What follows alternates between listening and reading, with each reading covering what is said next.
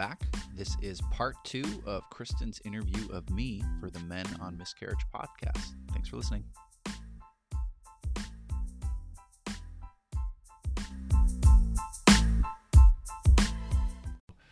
So we went back to our house. So we had to go from the appointment. We, We had to go back to the out. house, and we had about two hours to finish cleaning the house and leaving the keys. Just talk about the worst timing. And I think we both called our parents as we are like mopping up and doing the last things on the house. And we I texted. I don't crying. think I was able to.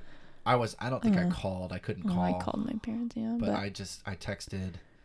Remember, I texted my staff um, Mhm. because I was supposed to have a meeting yeah, with them, me too. Yeah, and I was like, I, I'm not going to make it. And then I texted my mom, my dad, and my brother, and I think some some people in my life, uh, mentors in my life, and some good friends. I texted them and just. Yeah. I, I remember the texts were just like, "It's gone." Yeah. I don't have anything else to say. like. So that's really when you're in this weird fog, right? So like, Crazy. what well, I emotion? we got like, we what had are you different feeling? cars because we Yeah. were both coming Oh, from yeah, work, that's right. and so we had to drive back on our own. And I remember getting out of our cars in the driveway and just like hugging each other, Yeah. and just man, ugh, just crying, just because Yeah. it, is- it was so awful. And then having to go back into the house and literally just wipe some things down and then leave our keys there because that we were not going to spend the night there. Yeah. Um, and I remember going back to the Georges, and the, the Georges had had a miscarriage as well, and so they were so sweet Yeah. and kind and gentle. to Yeah, they us. got it for sure. They got it, uh, and that was that was I think that was part of one of the gifts that I think God was ahead of us on, Mm-hmm. Yeah. um, which was really special. But then we, yeah, that night I think I think we passed well, we had to. out. So then we had to go. Yeah. So then we Um, had to go to the appointment. I remember it was at three thirty, and Yeah. that's where we went. They do the one more, one know, more check, and they explained our options. So our options were what? Well, the, yeah, yeah, they gave us they gave us three options. They were like, well, you could wait um, to see if it passes naturally, but they said we think that the baby passed a week, maybe two weeks ago, and um, you, you should have passed it by now. And they said that um, uh, if it was going to pass naturally, it probably would have happened by now. So the longer you wait, um, it's just it'll be more painful. so they be- had were measured like- the fetus, and Mhm. it was measuring at about ten weeks, Yeah. and we were at twelve, maybe even thirteen. 13 weeks, I think, at this point. Yeah. Um, but uh, yeah, so, so they said the other option is there's a pill you can take which simulates natural evacuation. It just basically gets your body chemistry to to uh, push it out. And they said that can happen anywhere from three hours to three days. Uh, and then the other one is to do what's called a D&C, which is where they remove it manually. Um, uh, it's it's it's similar to the, like an abortion procedure where they would go in and they would use um, tools to It is the it is abortion. abortion pr- procedure. Yeah, essentially the same thing. Yeah, I think. I, well, it's not the same thing as in the sense that like we're not. It's not the same goal, but Definitely. um, but it is the it is the same Mm-hmm. procedure. Um, and so we didn't really know what to do. I think as since it wasn't happening naturally, they said they wanted to see what was going on, and so Mm-hmm. that kind of piqued us, and we were like, okay, so we don't want to wait then. And I think that was right out of the gate. We didn't want to do, and then I think the pill and everybody. We else, had just moved out of our house, so we had yeah, it was also like, hey, we don't want this to happen at somebody else's house. Yeah. First of all, in a bathroom then- that's not my own. I was just like, I don't even know what to do. Yeah. But it's to, not to be graphic uh, for Yeah. graphic sake, but part of it was like you're. They said it usually comes out like a bowel movement. You're like, so I would flush it, and they were like, yeah, just and didn't you were know what like, to do with I that. Yeah. can't do that. I don't think I can do. That. And we didn't know when it was coming, and Christmas was coming, and we were supposed to go to family. It was a mess. Yeah, And- so we had to take a bad two-hour timing, drive back up yeah. to Orange County in two days, and it's like, what if it happens on the side of the road? It was like, this is not how we want to do that. Um, and so, and but also they they said they'd like to look at it, you know, and try. And so we didn't really exact necessarily know what that. Mm-hmm. meant. Uh, so we opted for the D&C, um, and that they made the appointment the next day. Luckily they could get us in the yeah, next the next day. morning, it was pretty I think quick. even it was Oh. like 11 a.m. or something like that. And so they gave you some Valium, and then um, that I could take the next that you morning. could take the next morning. And so we came in to the doctor's office the next morning, and I think they even did like one more sweep, right? Mm-hmm. They like checked for heartbeat. They multiple checked, like, times, which I'm so thankful for because I've heard people who didn't get that and then they got really nervous after the D&C. They were like, "Was it really? Was it a mistake?" and or were they mistaken that it, you know Yeah. maybe it still had a heartbeat? So we felt So they, very they sure checked the it was heartbeat gone. five Yeah. times over three days, and it was Yeah. gone. So it was. Yeah, you're right. There was something comforting about that. It's Mm-hmm. good for the mourning process too. But I remember then. So then we're sitting in another room where they're getting ready for the procedure. It's outpatient procedure. So like, hey, you go in, you do it, and then you leave. Yeah. and it was so unfamiliar and we were just like oh gosh okay Yeah. um and then you took the valium and so you were pretty pretty lucid, but I was there, but I don't. Things were kind of foggy. Like I remember parts of it. Yeah. wasn't totally out of it, but but I remember being really nervous and heightened by the whole thing, and then uh, they kind of get us ready, and I didn't know that I was gonna have the option of going in there with you until they came in to to, to get you, and then they were like, they kind of look at you and they're like, do you want him in there with you? And then you look at me, and I remember being like, immediately, I wasn't prepared for this decision, Yeah. you know, that kind of thing, and then part of me was like. Remember, I said this in my interview with Phil. Like, I didn't want to go in there for the reason that I think nobody wanted to go in there. You know, like. Yeah. I didn't want this to be happening it was at all gonna be more official and stuff. yeah, It was gonna- um, but then also I was like looking at you, and then part of me was like, I want to be with my wife though too. And I remember being like, yeah, but looking at you and going, but whatever you want, you, you need, and you're like, yeah, I'd like him to be in there. And then for me, it was like an immediate. So I remember describing to Phil like I was on the fence, but as soon as you were like, I'd like him in there, I remember it's like, well, immediately shift to the other side because if you want me in there, then I'm in. And so I went in, um, and just kind of sat with you through the procedure, which didn't take very long, maybe Yeah. 15 minutes, maybe 20. Not- Max, yeah, not at even. Um, and that was yeah, that was really that was really really tough for obvious reasons. But um, the doctor was so sweet. The nurses were so sweet. They, they did everything they could to to to make things normal and, and to make things okay. Which you can only do so much. But Yeah. I just got to praise that those staff. They did yeah, such a good job. we job. were really blessed with their staff. But they what was your emotions because some of the guys have said that they had a hard time attaching like feeling connected or like at this point like are you feeling emotions are you what emotions are you feeling Yeah, I, I honestly, I'm just, I'm feeling so broken and so sad because I had not prior to this not really, not not wanted a kid, but I hadn't really wanted one. Mm-hmm. It wasn't really that there, but and then it had come in so strong that I wanted one. But honestly, that emotion had only been there for six months. Yeah. you know, and so this was just, it was just horrible. Yeah. It was horrible. And then also, like, I was hurting for you because I know how badly you wanted this, um, as well, and so that really hurt.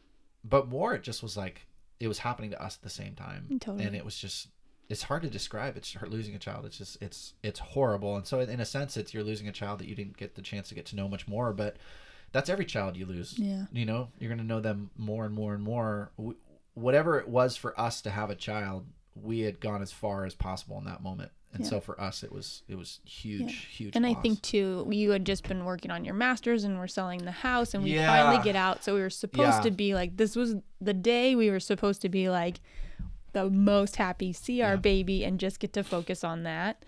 Um, everything fell apart too, so Yeah. you just really hadn't been able to enjoy it, much of it. Yeah, I had not been able to spend much time just getting excited about Yeah. it because I've been so focused on finishing my master's. And part of me was like, as soon as I get my master's done, I'll be way more in this pregnancy. Yeah. You know, and it's like, oh, it's only the first trimester. Like she's not even showing yet. For a like, few this- weeks, yeah, For a few, like it'll be fine. yeah, yeah. Um, and so I feel like I missed out on a chance to be more part of it. But even then, it's like not. You weren't even showing. Like the hard part is like, what Yeah. could I have done? You Yeah. Mm-hmm. know. So that, anyways, it just it started this process of mixed emotions and not knowing what to do, but I snapped into take care of my wife mode. So Yeah. the night before we had the procedure, I remember I called a couple women who I know who I knew had had Yeah. miscarriages and asked them what they did with the procedures and just got some advice. Yeah. And, um, and so I just went into like help help it out mode. And then the night that we got the procedure done, we went and stood, stayed at a hotel um, Mm-hmm. before the next morning going up to your parents' house. Um, and so I my and I and I made sure we got dinner, and I made sure you had any water that you needed. I was even checking the temperature in the room. Like I remember, I just I went into Yeah. doing. I didn't feel like there was anything I All could the do. little things, yeah, and so. I just started trying to do anything I could, which I think Mm. was kind of the beginning of what happened for me over the preceding Yeah. months. Yeah. Um so in the procedure as they're finishing up, our doctor looks at us and says this doesn't look normal. Yeah, so they said that there was more tissue than there should have been Mm-hmm. uh, for the amount of time that that had gone by, and um, she was like, "Hey, I want to get this checked out because that that's not normal. More tissue than there should have been at this point in the pregnancy." And so we were like, "Oh, okay." So we didn't really understand what that Yeah. meant. We were like, "Okay, fine, fat baby. Like, what are you what are you what are you saying?" Um, and so she ended up calling us like three, four days later or something, Mm-hmm. saying that like um, they're testing for whether or not it was a molar pregnancy Partial molar. partial molar pregnancy Mm-hmm. or just yeah, yeah yeah partial molar because it had a heartbeat um Yeah. and so we didn't know a lot about it and then like two days later she called and said like hey like the tests are inconclusive which means we're gonna treat it as if it was partial molar because it most They were gonna run most it likely again. was Yeah. yeah They um, and so they, they let us know like hey it was a partial molar pregnancy and so what that means is there's, there's two kinds of molar pregnancies. There's a full molar pregnancy, which is when the uh, egg uh, from the mother does not have enough genetic material to create a viable pregnancy. And so you never get a heartbeat, you never get a viable pregnancy, but you have things like teeth, hair, nails, organs, things Well, like that. Well, you have this growth that continues to grow. But it grows some of the parts, but it never never really kicks off, so to speak. So that's a full molar pregnancy. And then there's a partial molar pregnancy, which um, is when the egg is fine, but for some reason two sperm get in to the egg, and then you have too many chromosomes, too much genetic material, and so then you get a viable pregnancy. Uh, but sometimes I think what can happen is then you also have this extra growth of tissue, which ultimately it takes nutrients it, it, it pushes it up against the growing pregnancy like that it essentially becomes the reason why that other pregnancy doesn't become viable Yeah. um, and so when they removed that material uh, they said hey we think we got it all but you need to wait before trying again because if you get pregnant again and we didn't get all the material basically you have this non-cancerous tumor um, that could cells could, be cells yeah. could continue to multiply and if they're still there and you have another pregnancy then you'll have the same exact problem. And or they could have just even without getting pregnant they could have come back too the growth could come back the growth if they all- didn't yeah, get it, it, it could even come back on its own. And so and regardless though they said you need to wait before you can try Mm-hmm. again and then we're going to test your hormone levels for the next six weeks i think it was.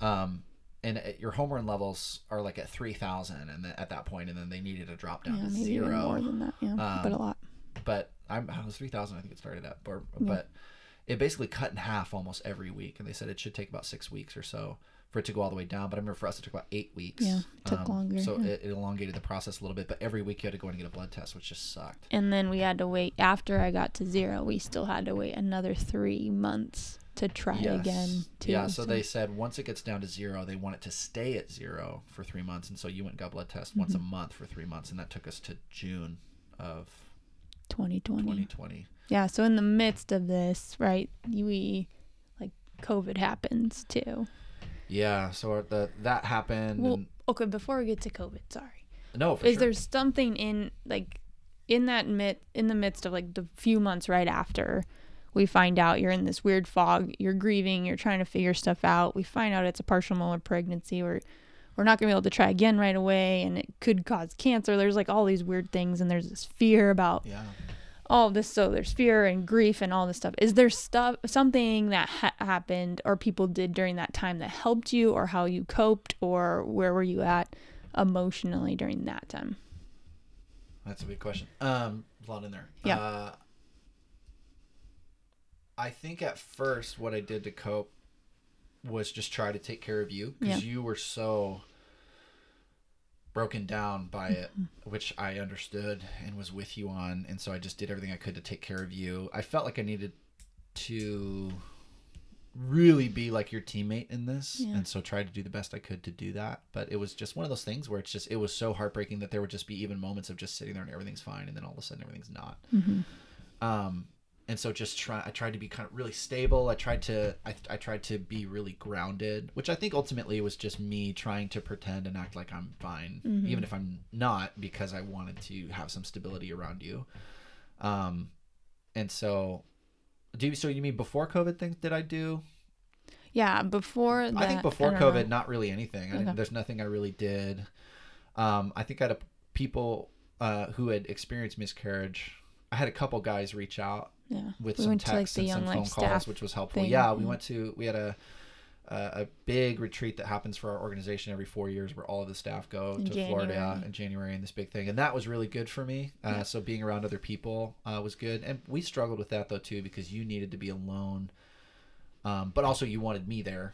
Um, But I think what I needed was to be around other people, Mm-hmm. Yeah. not other people that weren't you, but like more more people for me was more stimulation, more joy, yeah things that I was desperate for, more engagement. All those things were healing for me. Um, whereas you wanted to be alone, but also wanted me to be there. So like we clashed, I think, a lot in that area, where what you needed kept me from getting what I needed, and what I needed kept you from getting what you needed. Yeah. And so we had to try to strike a balance as much as possible. And, and per usual, you were better at that than I was, um, giving me what I needed than I wasn't giving you what you needed, which is so funny because I was so concentrated on trying to give you what you need. But I think it was I was giving you everything that was easy to give, Mhm. uh, but then the thing I desperately needed, I think I was not very negotiable.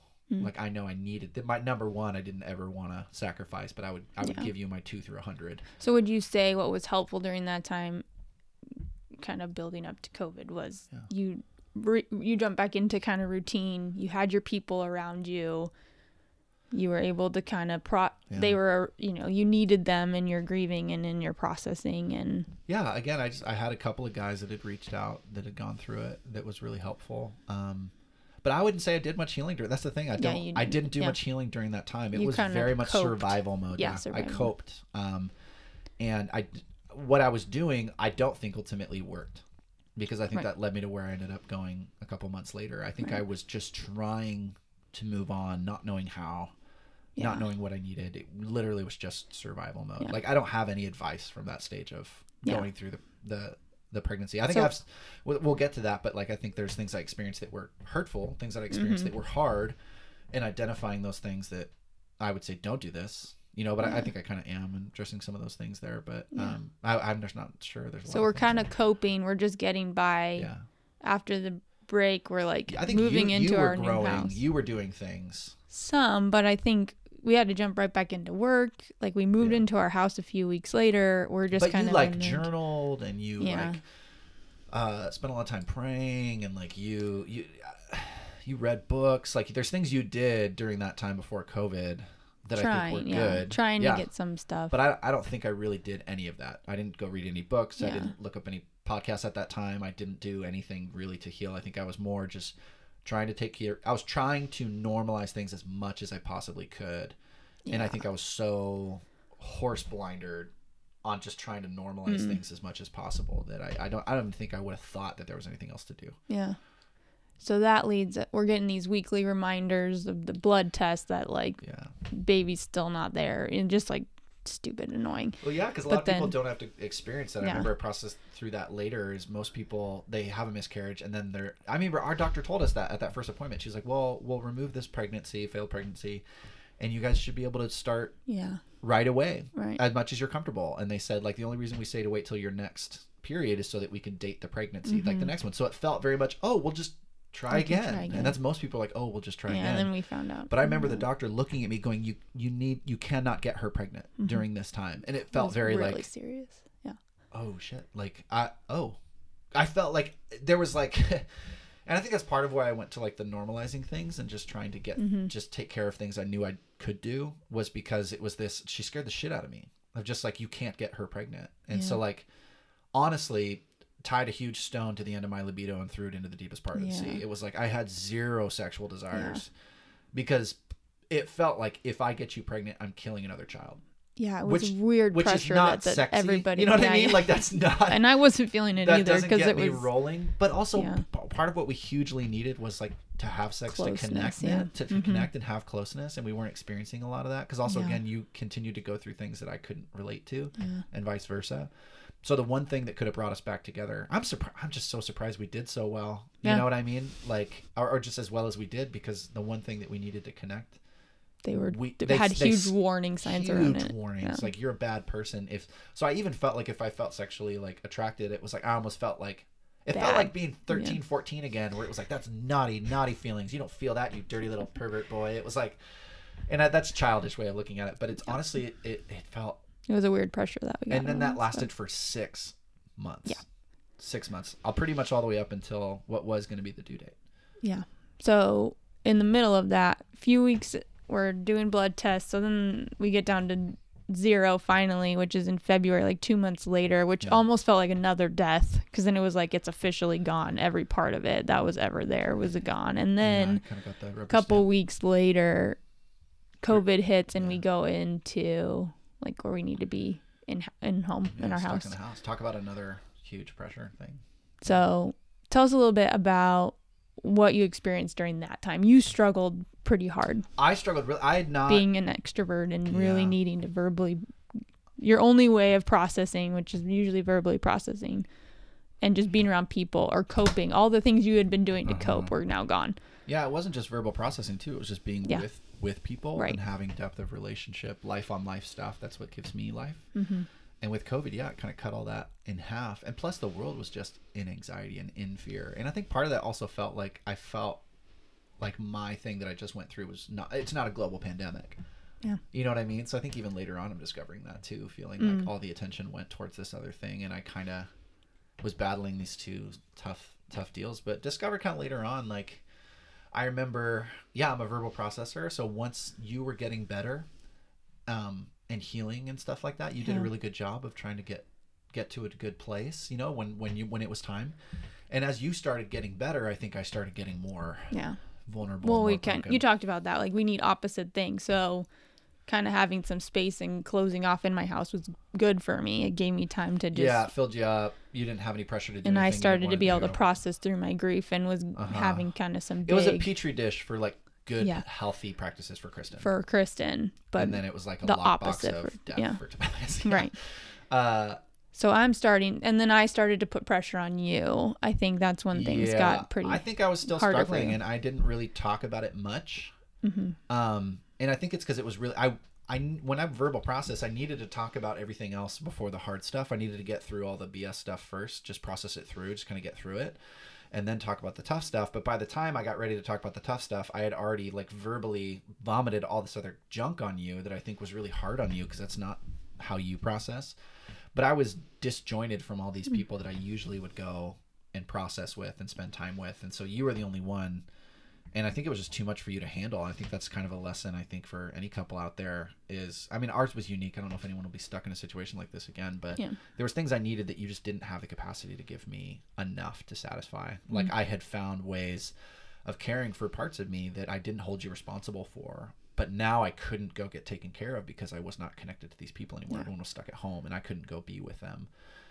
And so I would come home and verbally process. And I remember you being like, "Why are you so like like mad or upset all the time?" And I remember like I'd be like mm-hmm. done talking after like 25 minutes of just like ugh, you know. And then you'd be like, "Why are you so upset?" And I'd be like, "I feel better than I did before I started talking." Mm. Like it was just that's my process. But like, it's not yours. And I think we were still learning deeper parts about this about who we are at the mm-hmm. time. Because I think in hindsight, you look you would look back and go, "Well, obviously I know what happened right there. I just I." I, the part of me could have accepted that. Another part of me just can't handle all the, no, no matter how hard I try. But another part of me, I think, could have been like, oh, I do understand that. But I think even at the time, neither of us were really aware of that. and I think to clarify, and maybe I'm wrong, so speak into this, but um, your verbally processing wasn't necessarily about the miscarriage. No, It, that was still very you, you had no words for that. Yeah, So I- you were verbally processing a lot of other things, Yeah. but when it came to the miscarriage, you you kept Yeah. saying like I got nothing, which was totally unique for you and yeah, different. no, I that's not the case. I think so. Not yes, yes and unique no. to you. I meant like No, no, different no. for you. No, I just I, I meant I did have things I could say. I just I needed someone else to lead it Mm. because I didn't have the tools. You had all these books, you had all these journals, you had all these things, all these people, all these women telling you what to say, what to feel, and how to respond, and I had nothing. Nothing Yeah. was saying how I should act, how I respond. It was just instinct, Yeah. which nobody prepared me for this. Yeah. Nobody did. Um, nobody even warned me. No guy came up to me and said, "Hey, dude." Hey, this might happen, and I just wanted to give you some advice. Which part, again, we'll get to it, but that's part of what led to wanting to do this podcast. Well, I think we're Um, there now. Like this, what I would call like kind of our breakthrough, com- big break. Your kind of breaking point and our breakthrough conversation as a couple was, we're walking out here, you know, on our street, walking the dogs one night, and you kind of just were Yeah, it was really honest- upset. It was just really raw because it was Yeah. you had been you had pushed and pushed and pushed and pushed, and you'd even said stuff like, "I'm working really hard to work through this, and you're not." Mm-hmm. And I remember feeling my my description. I think part of I actually I had a blow up. I was so I like you pushed me to a point where I was like, it kind of felt like I remember we joked about it like, "All right, you want it? Here you go." And Yeah. it was like I remember you even being like, "Holy shit!" um, but even then, it wasn't super clear. It just was. I feel like, and I, I remember when I was able to calm down a little bit and express to you, it felt like you were testing me on a class I didn't take. Mm-hmm. You know, you you were testing me um, on something that I didn't get a chance to study for. No one tutored me on this thing, Yeah. and I was failing at it. And then you were saying, "Well, it's because you didn't try hard enough." Mhm. Or you know, it felt like there was a a ledge that was twenty feet above me, Mm-hmm. and I, I'm six three. You know, and going like I can't reach it, and you being like you're so short. It's just because you're so short, and then me being going six three. I'm I'm, I'm Well, like try top one- jumping. I'm in the top one percent of, of height of guys. What do you mean? It's not. It's no. This is just not built for me. Mm-hmm. Like I, I don't know what to do. I don't know what to say. Um, and but you were like, yeah, but you process about everything else. You verbally process about all this Yeah. other stuff. Our normal rhythm of getting working through things didn't work on this one, so we had to kind of relearn. And also, it just was everything. like I. And, and yeah, so the blow up was mainly just kind of like, I also had said like, you have all these resources, you have Mm-hmm. all this stuff, and I was like, you go find me one thing that's made for me. Yeah. go find me one thing that's made for me because I haven't found it. And then you said like, yeah, but there's this one, you know, there was that little excerpt chapter at the back of that book. And even as you're saying it, you were like, there's this one little Yeah. excerpt thing. Well, I like took the, challenge. I, I, tr- I tried to listen. I think you did a great job, but in the moment, I think you were completely unawares, and so this was. and I tried to find some books for you, and you're right, there was wasn't a lot out no- there. I mean, and the stuff that I did find, I didn't like. There is some good things out there, and when I read it, it was good, but it wasn't enough. yeah, Uh, and, it up also wasn't that, for me. Like, And you I know, it think- wasn't my. yeah, the culture too, just up till that point, and you've talked about this in other podcasts too, is that the immediately the focus goes to the wife, right? So like everyone's asking Right. me how I'm doing, but they're even asking. They're not really asking how you're That- doing. They're yeah. asking you how's Kristen doing. Yeah, that was part of the blow up too. Is Yeah. you, you just were like, well, I'm doing all this other stuff, and then part like I remember being like, well, that's really unfair because everybody is taking care of you. Mm-hmm. Everybody is looking out for you. Anytime anyone asks about it, even if they ask me something, they're asking me how you're doing. Yeah. And if, I remember saying like, it doesn't feel like anyone gives a rat's ass about how I'm doing. Not not at least in comparison to how I feel Right. Mm-hmm. and what I'm battling. It was always like, "Are you doing okay?" I'd be like, "Yeah, I think so." I'm like, "Okay, good. Well, how's Kristen?" And it always was like, "Well, we moved past that pretty fast." And Mm-hmm. 'Cause it- this it did just impact compact- you. It did. Well, just compacted that cultural feeling of it doesn't really matter. And even if you have feelings, they're not as important as hers. And so Mm-hmm. Yeah. the hard part I think that I've struggled with and talked to other guys about, and the struggle is, then what do I do with it then?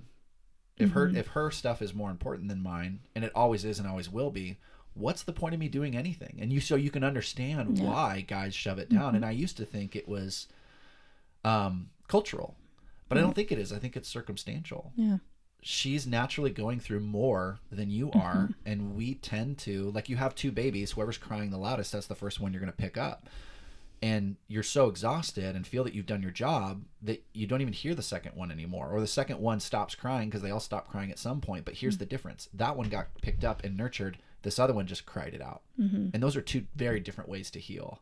And so i think for guys they go through a different healing process. And i've opened this mm-hmm. up especially with guys that are 40s 50s 60s that i've interviewed and some of these people that i've done here uh, they close it down and they don't talk about it. I remember Mike Atkinson, his interview, he didn't talk about it for decades. Yeah. And so my fear was that that was going to become me. Um, and I didn't really want that. But you let listen. I mean, that was like hours of conversation that we talked, and I blew up. And I really told you, I was like, I'm going to say some things that are going to be hurtful, but I just want you to know that like these are just my emotions and my feelings. And you did an awesome job, I have to say. Like I was so appreciative of you just letting me say. I remember when I was done, going like, I think I just ruined my marriage. It was a tough conversation, but Yeah. yeah. it was. I think I God was with. I don't know. He gave me just like. I don't know that I handled the whole thing great. I definitely got defenses at different points, but there was a point where I realized like, oh man, like he hasn't been noticed in this whole time, and people were sending me awesome little gift boxes, and like everyone was caring about me, and um, it was like, man, he's out of his element. He's not able to cope because he has all his things taken away, and no one even no one's even asking if he's okay. And I didn't know. I was like, am I asking if he's okay, or if I'm just demanding Yeah. that he needs Be to better. process, be better? And it was like, man, I didn't even ask, are you okay right now? So Yeah, even you saying that, it's like it caused like tears up for Yeah. me because I remember feeling, yeah, really, really feeling that. It just felt because all the way up to that point, all I had done is try to help and do what I could, and so then to be hit with like a you, during all this time, you also needed to just miraculously be so much better, mm-hmm. and but I wasn't, and I think that was the thing is I wanted, I could have just been better, shoved it deep down. And I think that's what some guys do do. Mm-hmm. Is they hear that and they hear that from their spouse or from their friends or whatever and they just go you're right. Mm-hmm. I do need to suck it up. Because that would have been the only way for me to to be better without getting what i needed would be to suck it up Yeah. that's the only thing i could have done. And i remember feeling I, the thing i really couldn't do was not not heal. The thing i couldn't do was suck it up. Yeah, and that's the part that i think was so defeating was i can't seem to suck it up. And you're like why don't you have anything to say? You're not talking about it. It's like you know if i sucked it up i bet you i could say a lot of things that would just make you move on. But I can't suck it up, so I don't have anything to say. hmm Like that was Yeah. that was the hard part, and so. Or just internalize the fact that you don't really matter in this situation, and But what you did say helped, though. It did push me. And what? So I, I remember. I think the next night or even later that night, you were like, "Well, let's look and see if there's anything out there, because I bet you're not alone." I remember you were one of the only people I think at the beginning was like, "You you bet you're not alone," except for maybe some of those other guys I had talked to. But mm-hmm. even then, it was. I've interviewed several of them, like Jeremy, Billy Jack. Those are guys that reached out to me, and I even interviewed them, and it was me kind of initiating mm-hmm. even then too, but only because they had originally reached out. But um, I remember, I think that night or maybe the next night, I went and looked, and I was like, you know, I'm listening to podcasts, and this You is a like way that I them, grow. I do like podcasts. I do like listening to people talk. I'm very enamored by conversation and depth. Um, and it was a way to kind of get personal interaction when we Yeah. couldn't, or kind of exactly. a little If- bit, yeah. I remember that there's this funny meme I saw that had these like uh uh these people it was like this this this ad of like people sitting around a Christmas tree or something going like ah like laughing and then one person's just like sitting next to the ad with a cup of coffee and they're like this is me when I listen to podcasts. Yeah. I was like that that feels like me. It feels like you're in it. It feels like you're in the room. You can kind of laugh along with it, that kind of thing. Um, and so I was like, this is how I grow. This is how I learn. So I went to look for uh, podcasts, and I'd only found, man, I think I'd found like less than 20 that were I think on Apple it was only like six Apple. It was less. I opened it up. Well, here, let me explain it, and then Yeah, I think it'll get more clear. But I found like 20, 20 podcasts, podcast episodes episodes. Mhm. that were like titled or referencing men on men and miscarriage. There might be other episodes out there where they talked about this, but they didn't even title the episode it. So how much Mm-hmm. how much of a focus could it really have been? Um, so I found like these twenty, and then over half of them, over half were just women talking to other women about men, and I was like, I don't need that. Like again, I'm not. I'm a feminist. I am pro woman. I am like. There's nothing in me that is like anti the woman's experience, but I didn't want to hear more women's thoughts on this. This isn't. I wanted. It wasn't gonna help you. It wasn't gonna help because you were. Yeah, you were. You were saying at that time like I don't have word. Like I was. You were having a hard time finding words, and so like Yeah. kind of hearing other men process would have maybe helped you. Right. So then the other Yeah. half I found, um, there there were men involved, um, but half of that half was women interviewing men. It was like a woman's A woman- podcast where the then here comes the guy in the, on, in yeah. the woman atmosphere, which again felt. I bet there's things he's not saying because of where he is. Um, and I just it just it wasn't what I wanted to hear. Um, and then so the other half of that there was maybe like three or so that was actually a guy interviewing a guy because I think there was one or two guys just sitting there talking about it, but not really engaging another guy. And so there was like two or three of guys interviewing other guys, and I, they, in my opinion, I, I just didn't like them. They weren't for me. They weren't the style that I wanted to hear. And so I remember just being really defeated. I was like, oh, man, I finally, I was like, okay, fine, I'll go look for something. And then being like, see, even when I try, even when I tried to go look for something to get what I needed, it, it wasn't there. And I wasn't about to read a book on this because I think it was, I, I needed something more, more stimulating. So then I was like, I forgot when, I don't know how, but I was like, I think I'm going to Do my own. do my own. Mm-hmm. Um, and I, I remember thinking like, oh, there was like however many podcasts. I was like, uh, if I, I just so it was like for me, it was like a project, which was a big part of what I did do that was healthy for me um, during all that coping stuff that I did during COVID and everything else was was projects. Um, Mm-hmm. Yeah. And so and that goes back to right your story from the very beginning is like yeah. who you are. You try I new things. You, so many things yeah. in this house, and Yeah, it really yeah. had nothing to do with COVID. Like so many little mini. You just moved in here, so it was great timing. It was great timing to have that. And there was no illusion I was under that like like I wasn't fixing things thinking like I'm hiding behind fixing a baby that I had lost, but I needed that I needed that feeling of- and that yeah. satisfaction of accomplishing something because I had felt like such a failure. And I know Mhm. you had done too, and so it was Mhm. and I was like this is something I could do. I wanted to do something Yeah. because to me again I'm very tactile. I need to I usually will do what I feel. Um, and vice versa. Mhm. Uh, I'll feel what I do. Um, and so this became a project where I was like, I kind of want to double the amount of podcasts that are out there. Mhm. Um, and I also was like, I want to hit at the thing I know I needed because I keep talking to these other guys, and they all seem to be on board for this kind of thing. Mhm. Like this, this seems to be a helpful thing for them. And so I was like, well, then I'm going to do it. I Either think they it's- knew they needed it or they didn't even know they needed it. yeah, kind of something thing, like yeah. that. Like it, I'd never had this kind of a conversation with a guy and then have them go, "Well, that was a big fat waste of time. Thanks for Mhm. thanks for doing that. That was stupid." That never happened. And Yeah. so I was like, I at least think this would be worthwhile, a worthwhile endeavor. and hopefully help someone and one help you process because you're able to have conversations that you need to have but also like Yeah, and was- help guys in to be honest, it was situation. purely selfish. It was like Yeah. I know I need this. Um, it was just it was a plus that it would benefit other people. Yeah. I might I might have still done it even if I thought it wouldn't help anyone else. just you I wouldn't have done it if it was going to hurt somebody, but I Yeah. think I still might have done it even if it wasn't going to help anybody. Yeah. Um, Cool. But yeah, that's kind of where the where the project of it came out. hmm So that kind of took us to then around this time is June. We have Father's Day and our due date, Uh-huh. which is and the day. So we get to start trying again at beginning of June. Then Father's Day comes, which was a hard day. Um, and then the due date was like five days after Father's Day. Uh-huh. And so that whole process was it was just another wave of mourning and saying goodbye and Yeah, I remember and feeling that was the time where you were gonna kick in kind of i remember you um kick in. you were gonna you kept saying like this was gonna be the moment where i finally got to interact and like hold her Yeah, like, yeah. So a couple things in that was you went through Mother's Day, and I remember you you had all these people reach out to you Yeah. and all these things, and it was really thoughtful. And then we hit Father's Day, and I think I heard from like one person, and I remember going, "Ah, I know in my head I understand this, but that still hurts in my heart, and Mm-hmm. it was just still like again, Mhm.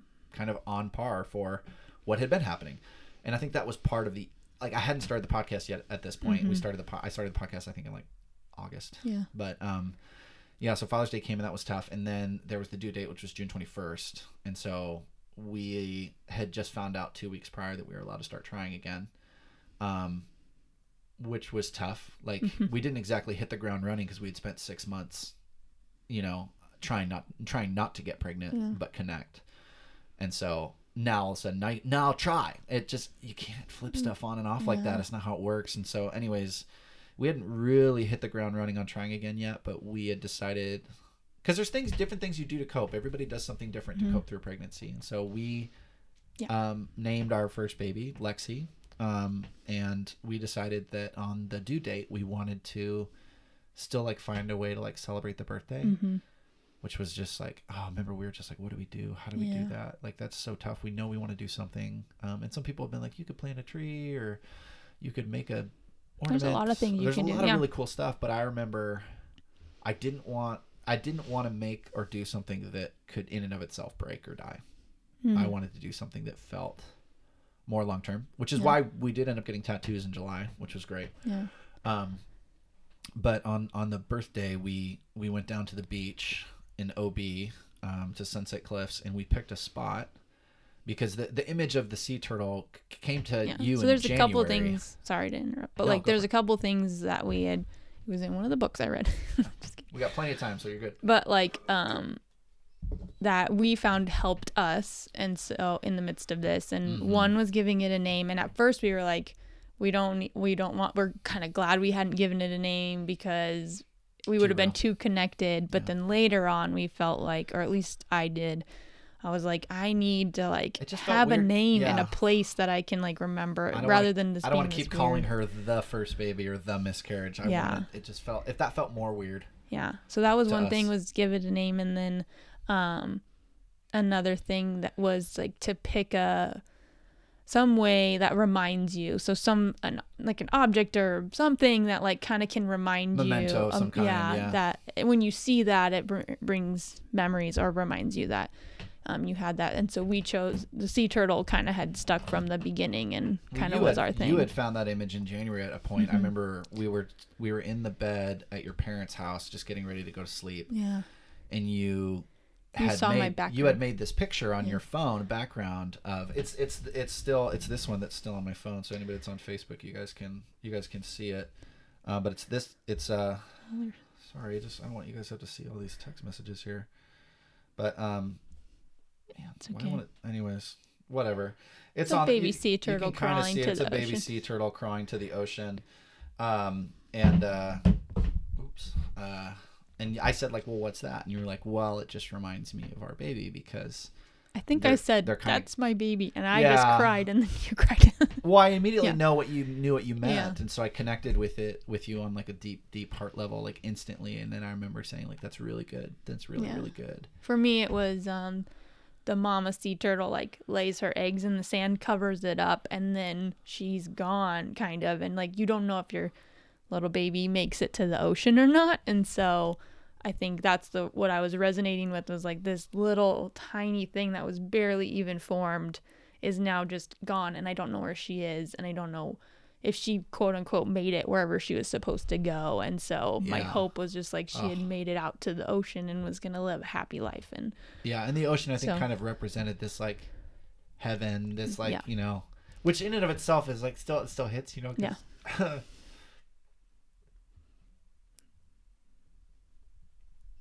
it Yeah. just it just was really strong, you know, Mhm. and so um, connected to it, and that image was really powerful for us. So going to the beach in June for the birthday, Mhm.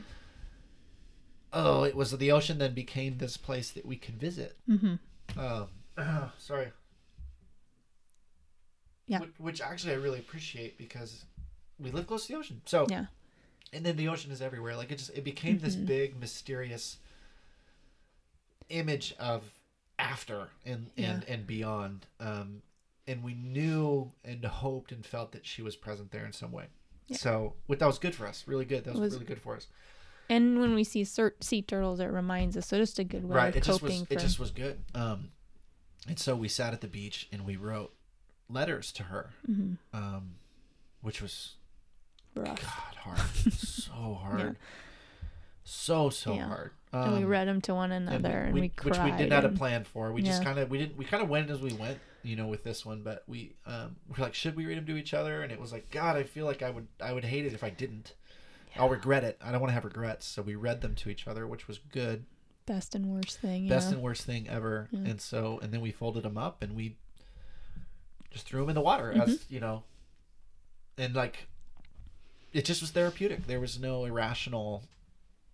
Our sea turtle daughters down there reading our letters. It just it was Yeah. very much a committing this message to her in whatever way we knew we could. yeah. Um, And I think you don't, right? You lose a life or you lose a something and you don't. We, I mean, my baby, it was hard for me because I was like, I watched it get sucked into a tube, you know? So, like, that was tough. And during so, during the D&C, doing the, fetus, D&C, yeah. And so it was like, oh, shoot. Like, there was no closure on that. Um, and we're kind of grateful that happened because we were able to Yeah. find out about the partial molar pregnancy and we needed to be careful and all that. But And at the then- same time there was no like goodbye or burial or anything kind of a thing that like we could say goodbye to and so that was kind of our moment Yeah. to be able to say Yeah. bye i guess i don't know and I know we'll talk about that at the end of like uh, how other people saw this and what our interactions with other people were around that. But I think that was the other part too. Was like I can't explain to you what I need, yeah and I don't know why. I just was like I'm just pursuing the thing that feels closest to life. yeah That's and I'm goodness, joy, hope. G- Like mourning in a mm-hmm. good way, you know, expressing out my sadness and my grief in a way that I need to. And sometimes you can't really articulate that. So you just go with what feels right next. yeah And so that for us was what felt right next. And it ended up being really powerful. That was really, really good for me. It leads to, again, another story I think we'll, we'll tell at the end. I Mm-hmm. Think that'll probably be a great story to close it out. But, um, but I know we're going to talk about some of the other just inter- reactions and, and talking to other people. yeah But, well we can talk about that now i guess like what because we're kind of coming to the end of the lexi story right before we start Yeah, crying again so because the birth, the, the day of the birth was, because you, I want to make sure to answer the question you asked before. You had said like, oh, this was supposed to be a day when you engaged it. It was a big day Oh, yeah, for me yeah, yeah. because I think for guys, when it comes to the pregnancy, we're looking forward to the birthday. Mhm. That's what we're looking forward to. because she's connected they're connected to mom and mom's very much the holder and We're- keeper of yeah. life yeah Yeah, and and for you guys, it's not a moment. mm-hmm. You know what I mean? When the baby comes out, and so, w- women feel diff- as differently about this as as they do about their favorite flavor of cake. I don't know why I said it that way, but uh, there's a lot of different ways to think through it. Girls like cake. What was the problem? Guys like cake too, I guess. But I just mean like there's very different reactions. But um, guys struggle with the connection sometimes because everything is external Right. and and through the lens of somebody else's experience. A woman could get pregnant and then move out of the house for nine months, and the guy could have nothing. Yeah. You know, like the woman has all the power on on the the, the guy's interaction with that. Even we found that out too. Even just like legally in in different stuff. Like I, it feels like I don't even really matter. Like um, which is hard. Mhm. Uh, but um, yeah, it's hard to connect. And most guys, even I've talked to, because it affirms it when you talk to guys who say like, "Well, I didn't even really feel it until the day of the birth, and I got to hold him or her. Yeah. Um, I didn't really feel it until I got to interact with them. I didn't really feel it until they looked me in the eyes, you know, uh, because I honestly, I think I think the physical matters. The physical really does matter. I never got to connect with Lexi physically. Like you have a relationship with her and a, and a and a, a feeling with her that I can't pretend to have had. Yeah. The only You way had I the can hope do, of her. or the hope of the her. thought. Yeah. the thought of her. And so giving up a hope or a thought is a lot harder than giving up the feeling of a yeah. touch. You know, something like I could take this box and get rid of it and then be like, well, I, I know it was like to touch it. So it's actually, I'm not saying it was easier for you to mourn. I'm saying I, I would, I would have known more how to mourn that. Mm-hmm. Having, having felt it, having, having held it, having dealt with the repercussions of it, throwing up, the feelings, all that mm-hmm. stuff. I would know better how to mourn that than to mourn when I had to mourn Yeah. which was a completely detached experience. Yeah. Uh, because you never know when you're done. You know, so when they even as as horrifying as having a, uh, the fetus removed from you was, you got you got little points of closure that I didn't get.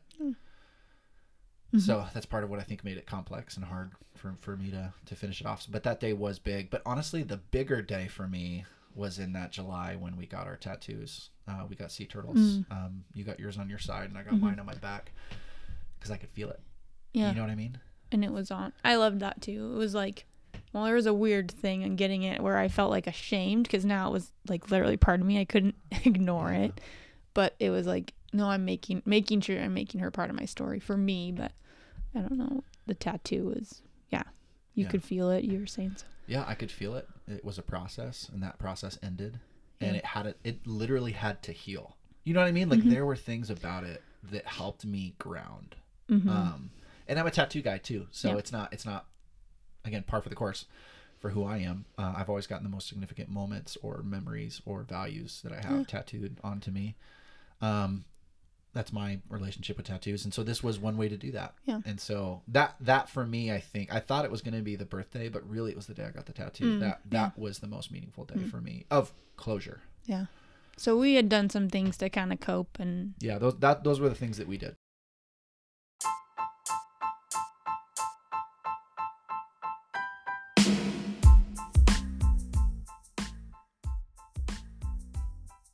Hey everyone, that was part two of Kristen's interview with me as part of the Men on Miscarriage podcast. If you want to check out the last bit of our interview, just click next or choose on to the interview part three. Thanks again for listening.